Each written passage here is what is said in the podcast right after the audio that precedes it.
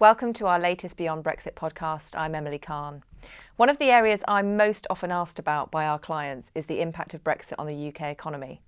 So, to help me dive into this today, I'm joined by Mike Jakeman, Senior Economist at PwC, who works on our UK economic outlook, and Barret Kupelian, a Senior Economist within the firm who's been working on economic impact analysis for our own contingency planning for Brexit, as well as for our clients. So, Mike, our most recent UK economic outlook was released in November and focused extensively on the different Brexit scenarios. Talk us through what the analysis tells us for 2019. Sure. Hi, Emily. Hi. So, all of our projections, uh, our main scenario assumes a reasonably smooth Brexit. Um, by this, we mean that a deal is agreed with the EU that allows the UK to leave the Union and that there's some early progress in negotiations on the future trading relationship. Right, okay.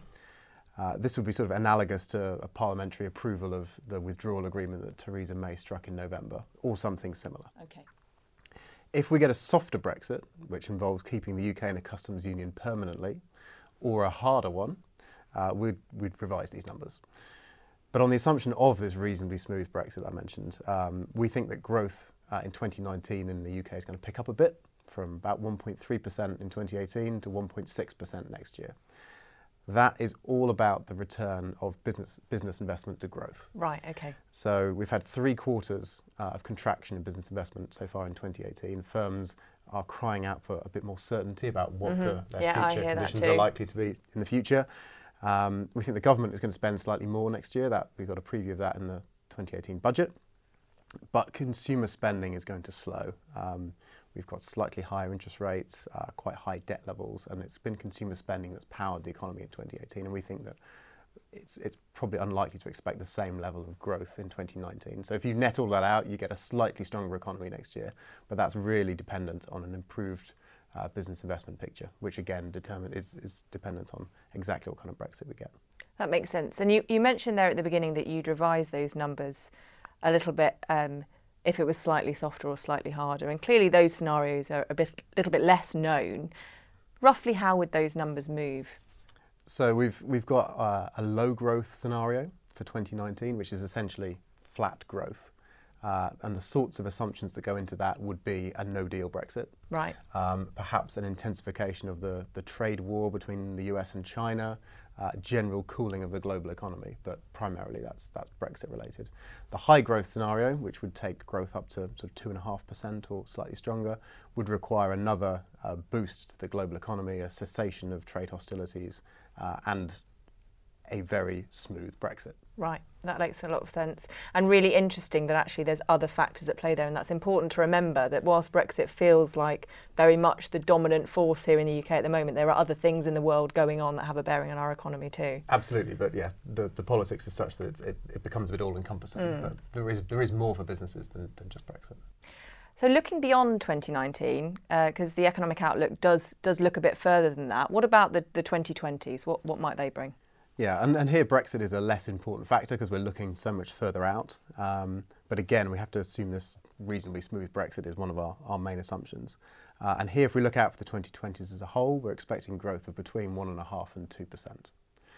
Um, there are sort of three key drivers of economic growth. Uh, there's the size of the labour force, so Yeah. how many people are contributing to the economy, the flexibility and the efficiency of the labour market, so how, uh, how well can people get the work that they want, and productivity.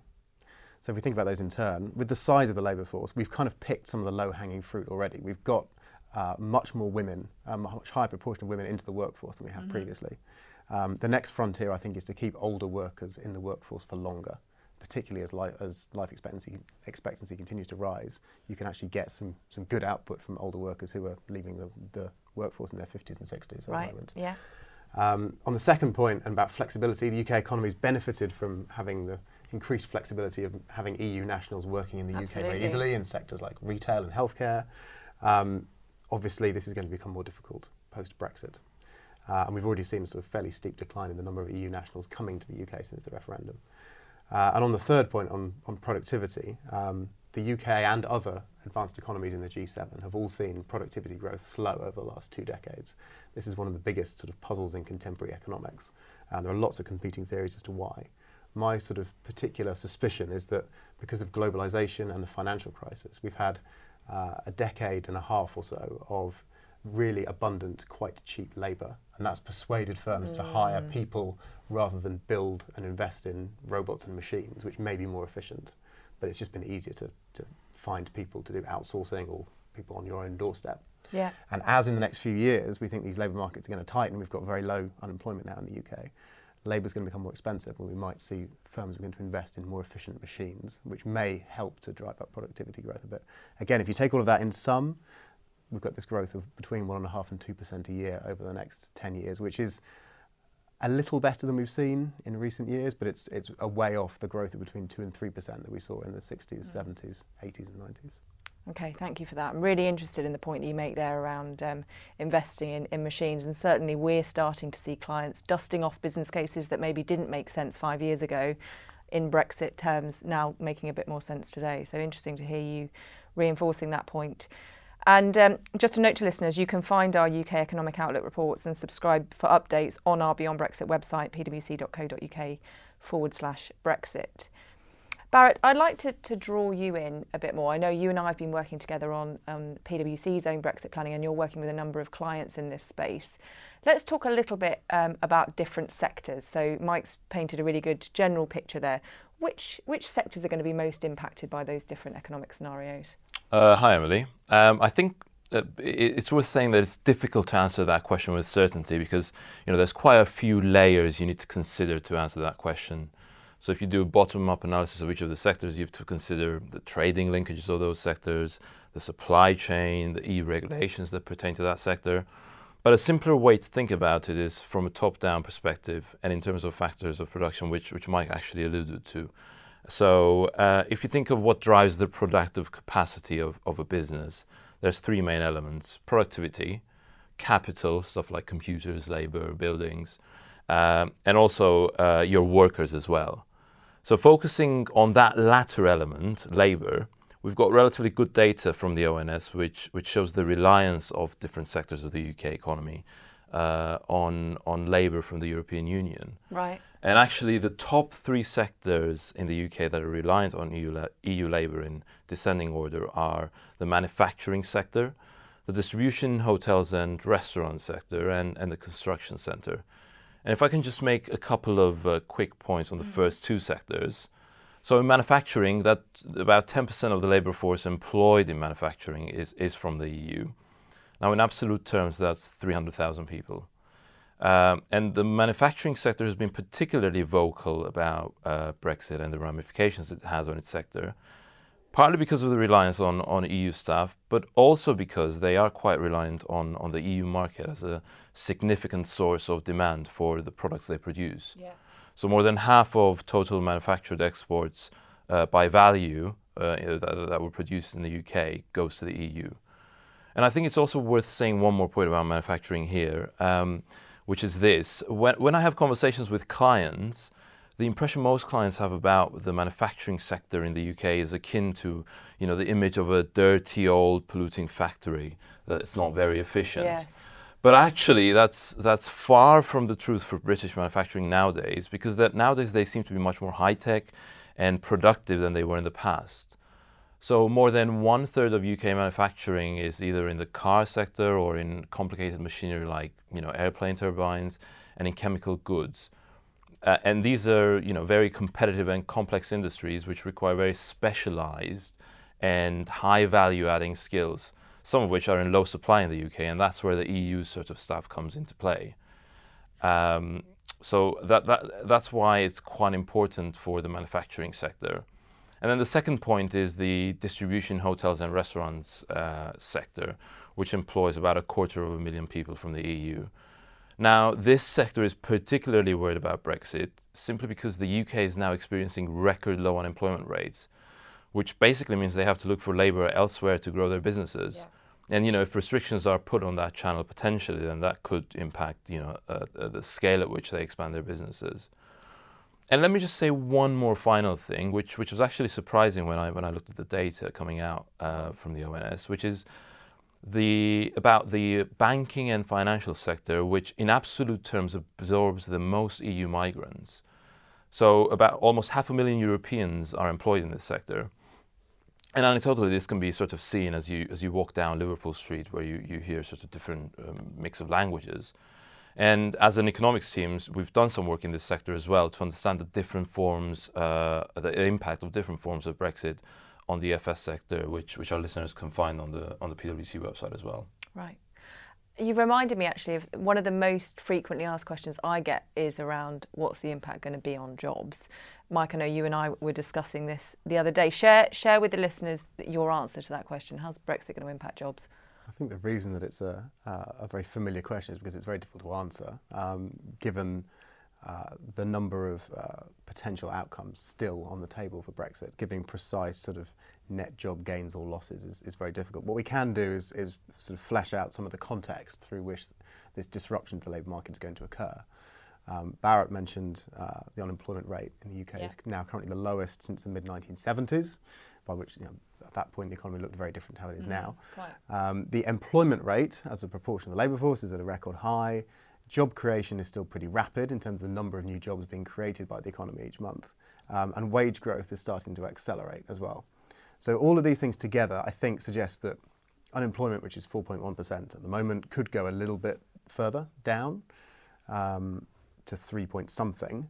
But after that, the market's going to look sort of quite seriously tight. Um, were a considerable number of EU nationals to leave, and they weren't replaced by economic migrants from the rest of the world, um, employers would struggle to find workers. Barret mentioned you know, a couple of sectors that we think would be particularly affected by that, and they may be forced to either increase wages or and, and, you know, increase risk of, of higher inflation as a result. Alternatively, we may get a less smooth Brexit than we hope and are currently projecting, mm. uh, where we could see an economic downturn that results in firms laying off workers and unemployment rising. So most likely we'll see different groups of workers within the labour market behaving in different ways in response to exactly the precise kind of Brexit we get, um, depending also on the sector they're in and their particular nationality and access to the market. So I guess the best answer is to say that you know, disruption is coming. The, the precise shape of that is going to be very different for different kinds of worker in different places.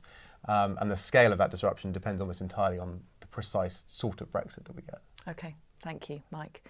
Um, I'd like to go into another kind of specific area that I get a lot of questions about. And Barret, I know you and I have been looking at this closely together, which is around investor sentiment. So maybe you could just talk through that work and what we've concluded about what may happen to investor sentiment as we move through yeah, 2019. I mean, what, what we did as part of sort of our internal workings is is to look at how uncertainty and slower UK economic growth or GDP growth affect investment levels um, in the UK economy. Uh, just to contextualize some of the numbers, uh, real investment uh, growth in the UK economy grew by an average of 1.5% uh, in the two years after the referendum, compared to an average rate of 3.5% in the six years preceding the referendum.